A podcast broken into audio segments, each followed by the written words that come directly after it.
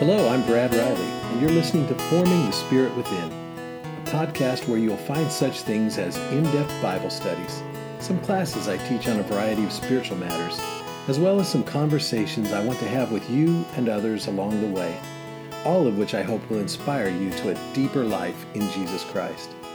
In his second Corinthian letter, St. Paul the Apostle described our lives as a process of transformation that comes to us by looking full into the face of Jesus and as we behold his glory, we are transformed into his glorious likeness in ever increasing measure. What an amazing thought that we can be transformed into the very glory of Jesus. That is my prayer for you, that in some small way this podcast will help you in your transformation from glory into even greater glory as Christ forms his spirit within you. I hope you'll subscribe to the podcast and not only listen, but join in on the conversation with a question or a comment. Thanks so much for listening, and may the Lord be with you. Okay, let's get started today. Thank you for being here on time. I'm sorry I wasn't. I am so glad to be with you, though. First and Second Thessalonians. We're going to begin a brand new book, and as we did last week, we had a brief overview.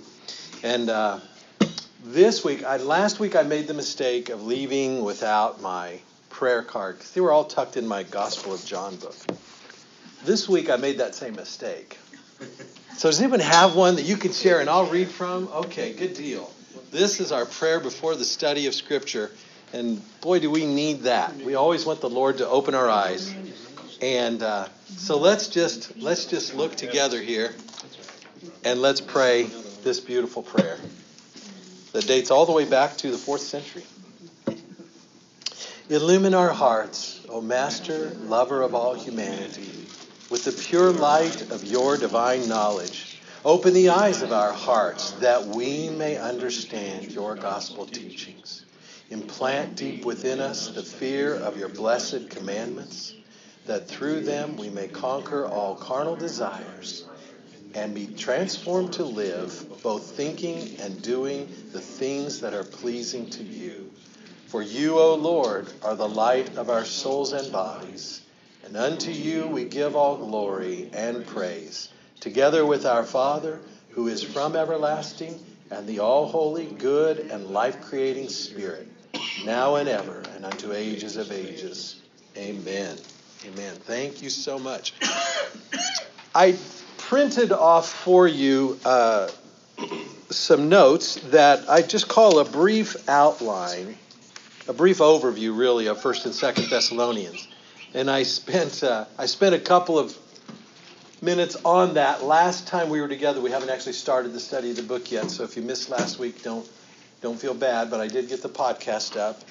But this is just a very general. I won't go as deep as I did last week, but but let's look at it a little bit because I think there there's a framework here that is that is twofold. One is a historical framework at the top of your page for the books of 1st and 2nd Thessalonians. And the second, at the bottom of the page, is a kind of what we would might call a hermeneutical overview of the book. You remember the word hermeneutics is that biblical term for, not a biblical term, but a term of biblical study that means what does the scripture mean to us today? Exegetics is the term for what did what does the scripture mean? And, and in looking at its original context and everything. And hermeneutics is the study of how do we apply this? How does it apply to our life today?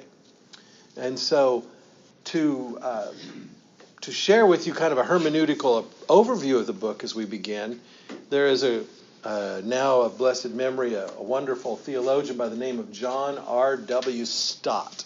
I don't know if you've ever heard of him. Anybody ever heard of John R. W. Stott? Wes, you didn't hear of him? He's from the Anglican Church. He uh, was the longtime pastor in England and uh, prolific author and thinker and theologian, noted theologian of the 20th century. Um, and his this comes from him. So I printed it for you to give him credit there. Um, and, and there's a five-fold way that he says we can look at these two books. But let's remember that it is primarily a letter about the gospel and the church. The gospel and the church. Uh, God's plan is for the church. One of the things I think we fail to recognize when we study Scripture, especially, I mean, the letters of the New Testament, one of the things we fail to recognize, especially as evangelicals, is that we are so set on reading Scripture and what does it mean for my life, and there's nothing wrong with that. We forget that these letters were all written in context to churches, not individuals. Now, a couple that were written to individuals. I mean, we can think of Philemon, that was a letter to an individual, okay? Uh, so I'm not saying there aren't any individual letters in the New Testament, but by and large, and, and I didn't prepare this in my notes. Is, is there any other in the 27 books? I'm trying to think. It's Philemon. Well, I guess Timothy. Okay, Titus. Okay, again, letters to pastoral. Those are called the pastoral epistles, letters to actual people. Um, but the bulk of the letters that we study, the you know the first and second Corinthians, the Ephesians, Galatians, first and second Thessalonians, uh, the Hebrews, all of these things are to congregations. They are to the church. And so we must primarily understand that the advice being given in exegetical context is to the church, not to the individual life. Now, there may well be an application to the individual life. The problem we have is when we ignore the application to the church. The New Testament, by and large, is a set of books given for the church. It is collected by the church. It is recognized by the church. It has its authority from the church, the historic church. So, I think John R.W. Stott very wisely points out that this is a letter about the gospel and the church. So he points out five things that we can look at. Number one is what does it say about Christian evangelism? Uh, he says it speaks to us on how the church spreads the gospel. So there's a theme that we'll look at in chapter 1 today how the church spreads the gospel. And you see that I noted for you there the kind of where that's found in the book of First Thessalonians. Uh, two is the idea of ministry. Christian, what does this book have to say to us about Christian ministry? Uh, how pastors serve both the gospel and the church. We'll see that in chapters 2 and 3. What does this book have to say to us about Christian behavior? How the church must live according to the gospel. We'll see that in chapter 4. And then, what does this say to us about um, hope? That's a wonderful, wonderful teaching from this letter, the concept of hope, and how the gospel should inspire the church to have hope from chapters 4 and 5. And then what does the letter say to us about Christian community? How to be, and I underline the word be, how to be a gospel church. A Christian community is a gospel centered church. So, and we'll find that in chapter 5. So these are just themes. These are little, but there's a little larger theme here that that uh, couple, about three, I think, that we can follow, and that is that the reason this letter was written is that Paul felt a need to explain, one of the reasons is that Paul felt a need to explain their suffering. The Thessalonian people were suffering severely, enough that he felt he needed to explain to them why that was and what that amounted to. Two, he wanted to recognize that there were some false doctrines being spread, and he needed to uh, warn them about false teachers. The whole letter of Second Thessalonians is basically about that. The whole letter is, is to warn against false teachings. Number three uh, of the larger themes, Paul offers a very stern rebuke to idle and dissenting uh, people, people who are idle, idle in their faith, and are dissenting. And he exhorts the people of the church to follow him. He actually says that follow me. That's an interesting phrase, and we'll get to that in time. Um, so that's the context that I believe uh, I've picked up from just studying a little of John R.W. Stott as he studied Thessalonians. If you remember just a little of our overview from last week, um, I think that we also want to point out that basically the historical view of this book is that it's split into two. The First Thessalonian letter is split into two sections. The historical view.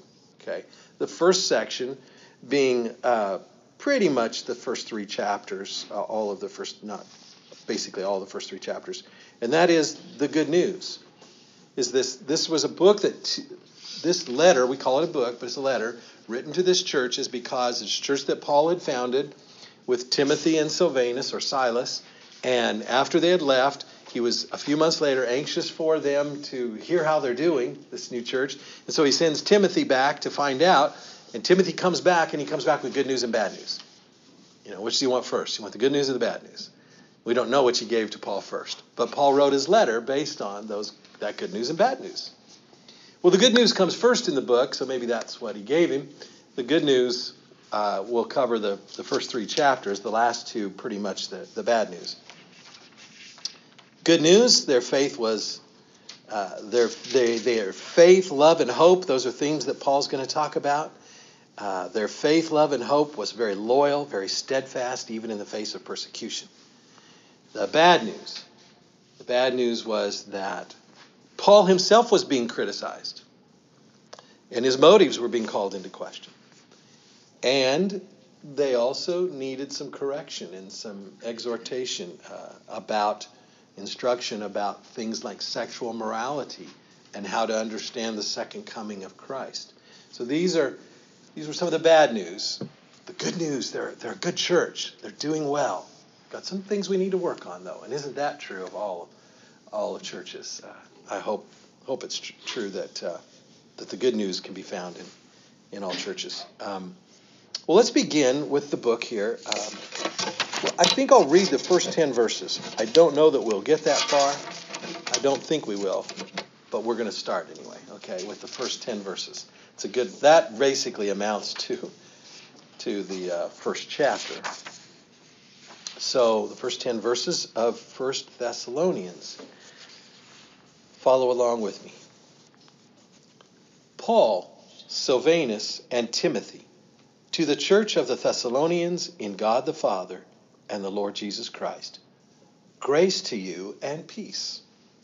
We give thanks to God always for you all, constantly mentioning you in our prayers, remembering before our God and Father your work of faith and labor of love and steadfastness of hope in our Lord Jesus Christ. For we know, brethren beloved by God, that he has chosen you. For our gospel came to you not only in word, but also in power and in the Holy Spirit and with full conviction. You know what kind of men we prove to be. Sorry, let me read that. You know what kind of men we proved to be among you for your sake. And you became imitators of us and of the Lord. For you received the word in much affliction, with joy inspired by the Holy Spirit so that you became an example to all the believers in Macedonia and in Achaia.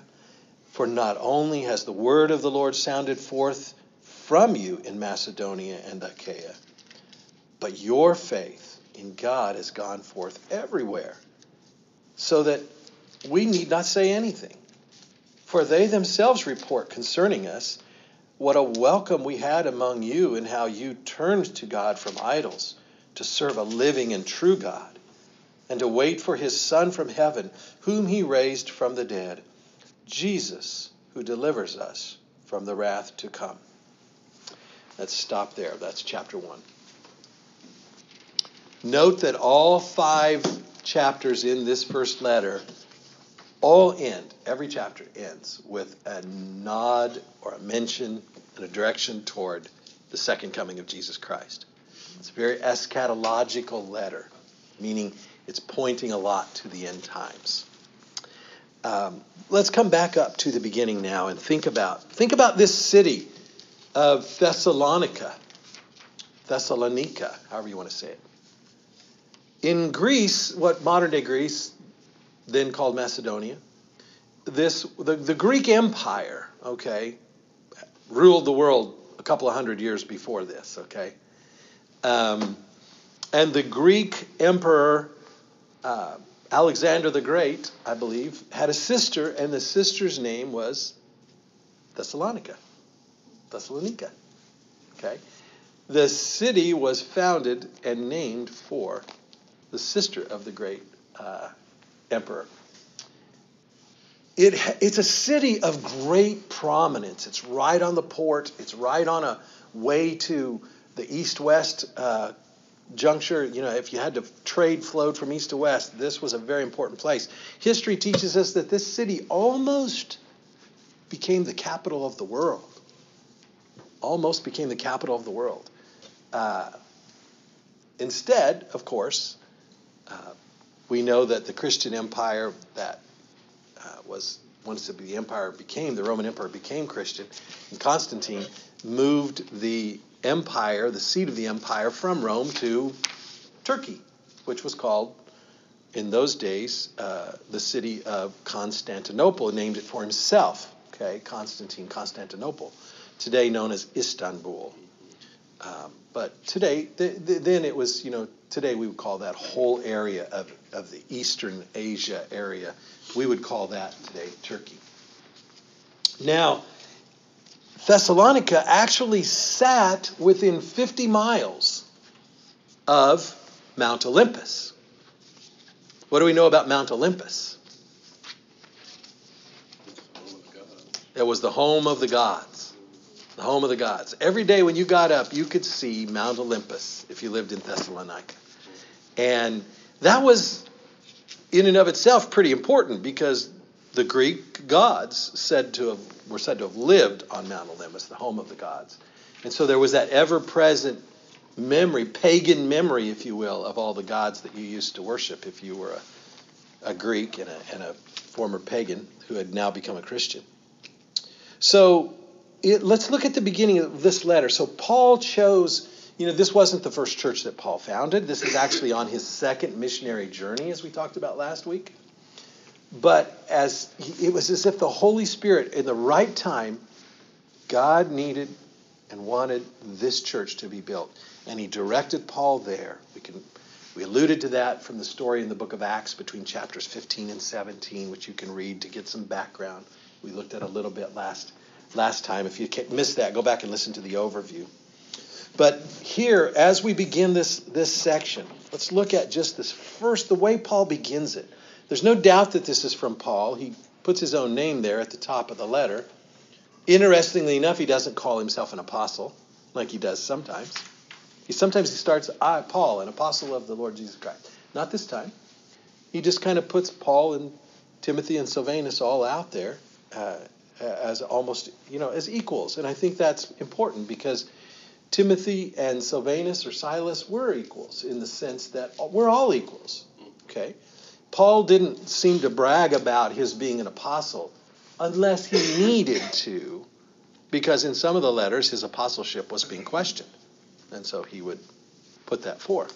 But he's not, not needing to uh, question that, so he doesn't bring it up.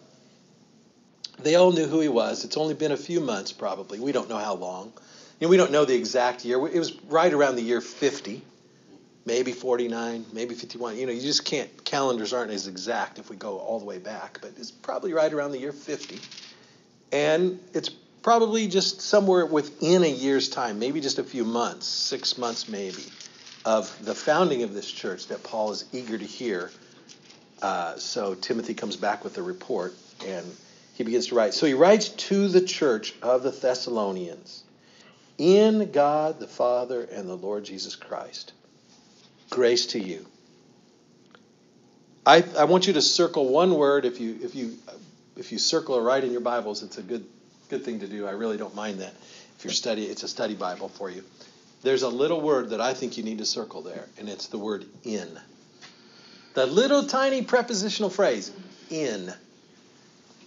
Why is that so important? It's very important. This is not the church of the Thessalonians.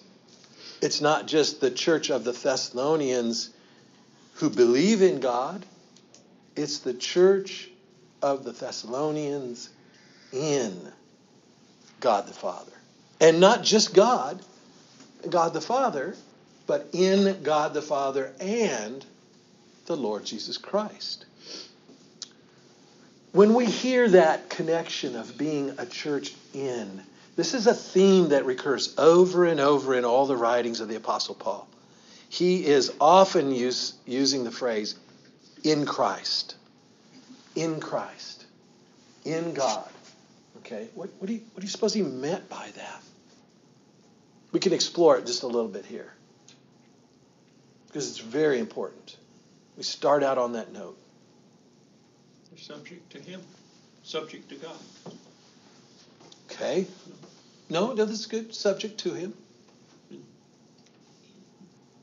There's more to it than just that, but you're right.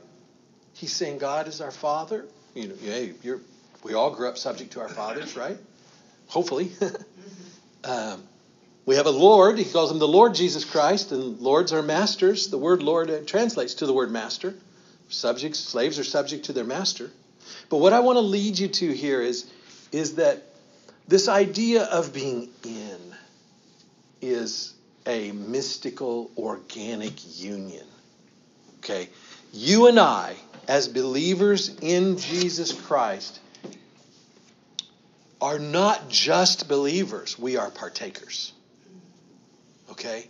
And as we go through this letter, and all as, as in all the letters, we talked about this a lot in the Gospel of John too, we just didn't use that phrase. Faith in Jesus Christ is more than just a head knowledge. It is a life that we enter into. And this is where that word in becomes so important. Did you re- do you realize that you and I have been invited and grafted in. Paul uses the language in the Roman letters, grafted into the family of God. We have been in, we, and Peter uses those beautiful words in his epistles. He uses those words that we have become partakers of the divine nature. See, one of the one of the things that our modern culture does when we study the Bible is we just don't we don't relate to that because we don't think mystically anymore. We're Westerners. we're, we're 21st century Western people. Okay? With everything, with technology at our fingertips, and we are a part of mankind that can figure anything out. And we have. Just pick a subject. We, we went to the moon for crying out loud. Want to go to Mars? We'll go to Mars. We conquer all diseases. We haven't quite figured them all out yet, but we're well on the way and believe we will. What is there that man cannot do? That's the way we think as modern Western Christians. It's just ingrained into us. Okay? And so we're removed from that ancient world understanding that humanity was subjects of the great creator. And that in the fullness of time, the great creator came into our world in human flesh and dwelt among us and suffered and bled and died and eventually shared his spirit with us, shared his very self with us Eucharistically in the body and the blood, and we become partakers of his divine nature. Wow. that excites me. Okay? Because now I know that no matter what problems I face, I'm not facing them alone. There is a power living within me that can enable me to stand up even in the face of persecution, like he commends them for doing. Never forget that. Never forget that you, if you are here just because you believe in Jesus and you haven't experienced the taste of being a partaker in him, then you've got so much ahead of you. Okay? And those of you who have already realized that, let me say that you are not finished yet. God will always take us deeper. There is, he is infinite, right? God is infinite. There is no end to God. And, and I think that means that until the, we draw our last breath, we will grow deeper and deeper and deeper in this, in, there's that little word again, in the Spirit of God. And even after we die, even in heaven, I believe it just goes on and on and on. we just continue to grow deeper and deeper. Because how could we ever exhaust our knowledge or our experience of God, who is ultimately infinite? That, there's a whole lot wrapped up in this one little word. But it's a word that the Apostle Paul uses strategically and carefully over and over and over. Now, as he's noted that they're in God and Father, the Father and the Lord Jesus Christ, he wishes them, his greeting to them is grace and peace. Grace and peace. Let's think about those two words grace and peace. The Greek word for grace, charis, charis, C H A R I S, charis. Okay, the Greek word C H A R I S. And then the Greek word for peace, eirene. If I can say it, if I'm saying it right. eirene. E I R E N E. Let me write those up here for you.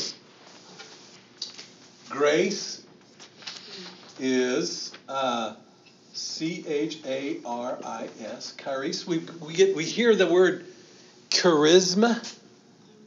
Hear the word charismatic. It's all based on this word, charis. Okay? And then peace uh, is, we're used to the Jewish word. The Jewish word for peace is what? Shalom. Yes, we're used to that. It just feels right. But Paul was writing in Greek. Okay? Now, he undoubtedly knew shalom. And he, okay, but he brought the word uh, eirene, okay, to, to, our, to the language of the people. Now, let's cons- I want to consider both of these words for a little while because this is what he wishes for them. You know, we might write a letter today and we might say, "Oh, we wish that you would be healthy and strong." When nobody, first of all, nobody writes letters anymore. That's really sad. Uh, that's that just really makes me sad. You know, every time I sit down to write, I still like to write letters, write thank you cards or thank you letters and things. And when I sit down to write them, I realize what an uh, uh, what's the word? Um, such a uh, there's a word all of a sudden that just left me. You know, my you know dying art. Yeah, there's a word for that. That is happening there. It's an obsolete thing. But they do text and they do do email. They text and email, and emails the those are the new ways. But there's something about that handwritten script that shows, wow, that person took some time, you know, and some effort. And these were handwritten letters. Um, but I, I, do, I really, and I wonder what's going to happen when the when the when they finally figure out that they can no longer afford to run the post office. What are we going to do with our handwritten letters? Somebody's going to get the idea of, hey, you know what? I'll be a courier and I'll take those for you. And we'll start all over again. Because everything starts all over again, doesn't it? It just feels like everything starts all over again. I mean, there's no way in my lifetime I thought they'd be selling vinyl records again.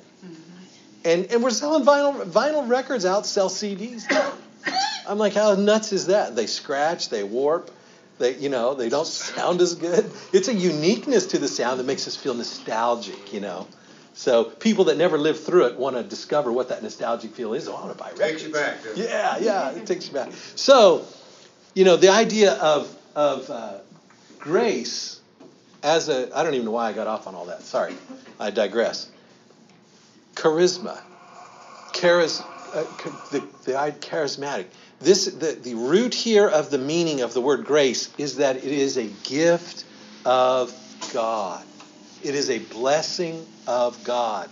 It is from God's favor poured out to humans. Okay? So grace is always a gift from God. So even if you and I extend grace to one another, the only fact the fact that we can even do that is because we have the Spirit of God living in us. Because in and of myself, I'm not a graceful person. Okay? I'm a fallen human being. But by the Spirit of God, I am a hopefully a graceful person. I want to, but but the idea of grace as a so I wanted to bring that to you. His wish for them is that they would receive the favor of God. To receive grace is to receive God's favor.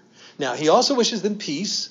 And this idea, the, the most important thing that we can say about the concept of shalom or peace is that there is this there is this context of wholeness. Okay? Not just that we would be we would have peace that ceases our strivings. Okay? You know, you, you, you've been in a battle, you've been in a long uh, problem or an issue or relationship or whatever, and you just come to a point where you just, you can't do anymore and it's over with or it's been resolved or you think it's over. And there's a point where you draw that breath and you just sit down and you go, wow, fine. And you feel a sense of peace. But that's not really peace. That's just the cessation of the strivings. Real peace is the nature of God. It is his existence. He exists in perfect peace. God is peace.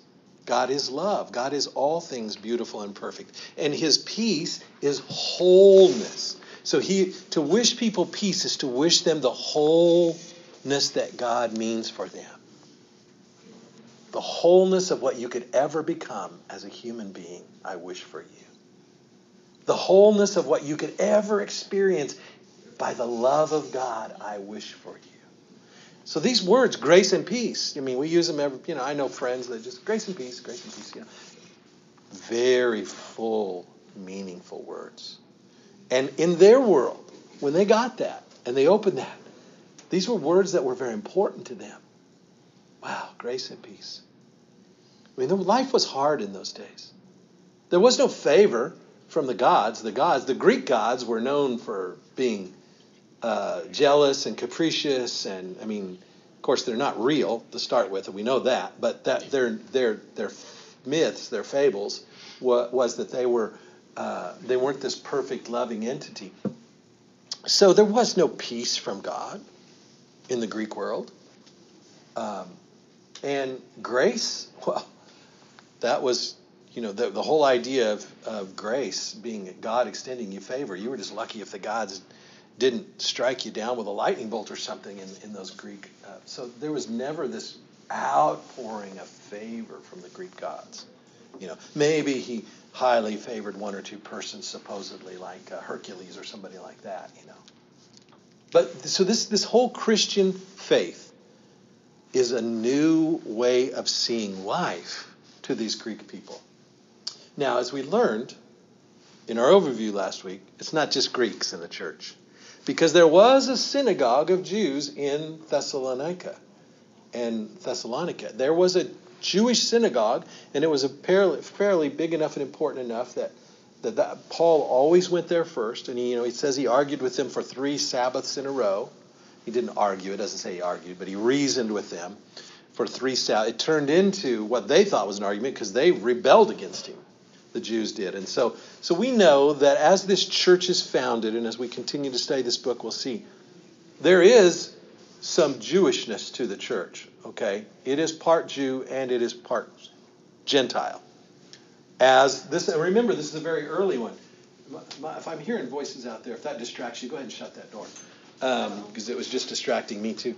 Um, there is a context in which the church, this is one of the earlier, the early churches that were in the Gentile world. So we know there's Gentiles mixed with Jews. The church was always primarily, remember, sent out to the Jews. The, the first, the movement of the Christian church was a Jewish movement. It was a part of Judaism, the faith of the Jews, who had found the Messiah, who had recognized the Messiah. It only eventually became this struggle, well, is it for Gentiles too? And there was always that struggle. Uh, and, and so they, you know, we had the whole chapter 15 of the book of Acts is about a council that's held to decide how are we going to let Gentiles into the faith? And what does that mean for their having to become Jew first or something like that? So that, that's a separate study, but I just want you to know that there are both Jews and Gentiles here in the context of this letter. And so, as he's writing to them, he says, uh, verse 2, he's wished them grace and peace. He's, he's given them this understanding that they are in God, they, they live in God. Their life, their source of their very life is in God and in Christ Jesus. And so in verse 2, he says, We give thanks to God always for you, constantly mentioning you in our prayers, remembering before our God and Father so I want to connect a few dots here as we think about that. Number one is that Paul is always giving thanks. The word thanks here is that Greek word. Anybody know it? We've talked about it a lot in John. I'm writing it on the board. Eucharisto. Eucharisto. Eucharisto, which is you get the English word Eucharist, which is what Christian, the, the formal Christian name for the what we know as the Lord's Supper or Holy Communion, the Eucharist. It's the Thanksgiving meal, the meal of the body and blood of the Lord Jesus Christ. So the context of communion with God is all about the the idea of Thanksgiving. Okay, in American culture, Thanksgiving is about turkey. And we're almost there. It's November the 14th today. And my mind is constantly being drawn to turkey and mashed potatoes and gravy and, and stuffing and, and, and just the pumpkin pies and and I can just smell. I love cooking turkeys in my house. I love getting up to that, letting them roast real slow, and just the smell that it fills the house with. You know what I mean? The other day we were walking through Trader Joe's, and we saw Trader Joe's has these potato chips that are Thanksgiving dinner potato chips. You ever you ever seen them? Go get a bag, treat yourself. It'll just become your appetizer for things. It's a potato chip flavored to taste like turkey and dressing, basically, or turkey and potatoes. Um, so hey, give it a try. Uh, we, we bought a bag. Um, so, uh, but Thanksgiving is so much more. Thanksgiving is the is the idea of living in God, our Father, and Christ Jesus, and realizing that He is the source of all life. The Holy Trinity is the source of all life, and that through that we can truly be thankful. So Paul is saying, I'm thankful for you. I'm thankful for you because we have our relationship in God our Father and the Lord Jesus Christ. And so, because I'm thankful for you all, um, he says, I'm always remembering you. I'm always remembering you. Well, I'm constantly mentioning you in my prayers, is the first thing he says, okay? But the, I want to connect the, the, the thought here as verse 3 begins. Constantly praying, or how, yeah, constantly mentioning you, or constant, this idea of constant prayer, is the, is the act of remembering. Okay, I, w- I want to try and break that out for you just a little bit here. What does it mean to remember? Let's think about that word to remember. Uh, you're bringing something forth from a memory. Okay, a memory is something from your past, right? Okay, so you are bringing that forth into your present as you remember. Okay, and in the Jewish, in the in the ancient world, Jewish and Greek, in the ancient world, the thought of remembrance was a very power and realful thing, real thing. Okay. Sometimes I make up words. I almost said realful. Scary, isn't it? Uh, uh, it's a very thoughtful, a very real thing. The act of remembrance. So much so that when Jesus in the communion supper, in the words of Christ Jesus himself, he says, As often as you do this, remember me. And that Greek word for remembrance that Jesus used was that word anamnesis. And we know that it was full because of the study of that word, we know that this, this concept I'm describing to you, that it was it was to make a past memory a present reality. How, what does that look like? Let, let me this is why the ancient Christians, just one of the reasons why the ancient Christian church always understood the body and blood of the Lord Jesus Christ in the Eucharistic meal as a present reality. Not something they could explain, but not just a memorial either. Pre- somehow Christ is present and he's real. Now, let me explain, let me just try as best I can. Uh, yesterday was our daughter Brooke's 22nd birthday. 22. Kind of a fun age. There's a song by Taylor Swift, 22. And she's always been a Taylor Swift fan, and we sang that song yesterday. It was kind of fun to remember, you know, 22. It, it just kind of blows, you know, people think 21 is the big age and all that, but 22 is just kind of romantic to us, you know. And I thought 22. And, and so as I sat down to type a little, type out a little message of remembrance of her birthday, I felt myself being led to think about the thought that I was remembering the day she was born. So hard for me to believe. I can remember the day 22 years ago. Seems so long ago, but yet it seemed in that moment of remembrance, Yesterday. it seemed like yesterday and I was there again. When she was, I, I remember I, I didn't even get to hold her. Rhonda and I, neither one got to hold her. She was born. Something wasn't right. There was no, she wasn't crying like babies do, even, you know, as they tried to swat her to take a breath or whatever. We could tell she's not right. They're over there working on her and they whisk her away to the neonatal intensive care. It was three days before we could hold our baby. And I thought, wow, something. But it was just something. She was somehow in the womb had swallowed something that was kind of had. She was born with this infection in her lungs then and wasn't breathing clearly, and so they put her in intensive care. What a gift to have intensive care to take care of those things. But but the idea, what the reason I share that is the memory, the power of the memory, the power of the memory to make that real and present.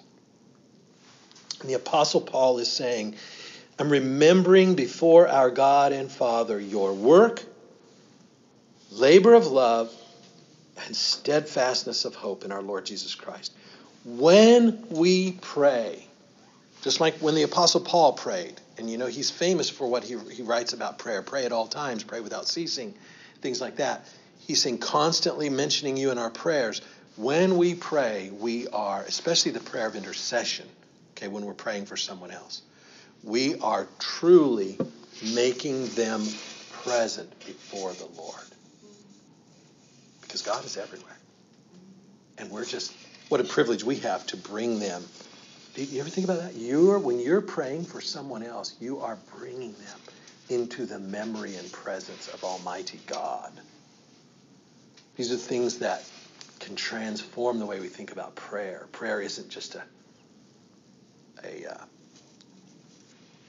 it's just not just an act or a work of, of sterile of something. It's full of life and meaning and this idea of remembrance. So he says, We're remembering, I'm remembering before God. I'm bringing you into the present before God with our prayers. And he says, I, am I'm, I'm bringing three things. The apostle is bringing three things. He, there's three things that he is remembering. This letter, we told you about the good news and the bad news. Paul st- always starts with the good news. He, he's, he's loving on them. He's telling them he loves and appreciates them. He's going to build them up for the good things they have done and are doing and are thinking and being. But three things come to his mind. And those three things are their work of love, their, uh, I'm sorry, the work of faith, the faith of, how's he say it? Work of faith, their labor of love, and their steadfastness of hope. So I'm going to spend a little time. We're, we're, we're coming up to the top of the hour here, and we'll, we won't get past verse 3 here. Um, but let's spend a little time on these three things, okay? These three things. Now, this idea of uh, work, okay? Work, their faith, work of faith. The Greek word here for work is ergon, okay? E R G O N, ergon, okay? And the idea of this is that it is uh, a deed or a task, okay? It's a deed or a task. It doesn't have a connotation that it's particularly difficult. It's just a work, okay? Your work of faith. Now, he immediately goes from that thought to the idea of their labor of love. Now, the word for labor is a different word here than the word for work in the Greek. Okay, the word for labor here is the word kopos. Okay, K O P O S. Now, that word doesn't mean just work. Okay, that word particularly means it's a hard toil. So, just like we, we can have work that's easy, we can have work that's hard. We can have work that's burdensome and difficult. They can have the same way in their relationships. They had a work of faith. In other words, what can we draw from this work of faith? Their faith wasn't just a head faith, it was a working faith. He was thankful and praising them that they had a working faith. There's a big difference between a working faith and a head faith. I, I can't think of another word right now, just a, an academic faith, okay, that wasn't just purely academics. This is why the very apostle Paul talks about things like uh, faith and work in love. This is why um, the, the, the New Testament writer James talks about the idea of faith without works is dead. Faith cannot be just academic. It has to issue, if it's really alive, it has to issue forth. Like action. Actions. That's what, and that's what they did. You have a faith that works, he says. I, I'm thankful and remembering your faith that works. And that faith that works, I can see that it's working because, Paul is saying, because you have a real labor of love. A labor of love. We talked about the Greek word that, that this, you have really toiled for love. And the word for love here, as we've learned in some of our other studies, there's several words for love in the Greek language. Remember the philo? That's the brotherly love. This is agape. The word that he uses here is agape. Your true love. You have labored to truly be loving people. People that love as God loves. People that love unconditionally. I think that's what Paul is saying here to them. He's commending their faith that is a working faith and that shows itself forth because they have labored hard to love one another. That's the heart of the gospel, isn't it? So, what we're learning, what we're hearing here, what we have the privilege of hearing in this conversation between Paul and the Thessalonian church is we're hearing Paul share the gospel and remind them of the gospel and remind them of how the gospel works. So, this is a church being reminded about the gospel, and it shows us the way Paul shares the gospel. He shares the gospel by talking about its essence.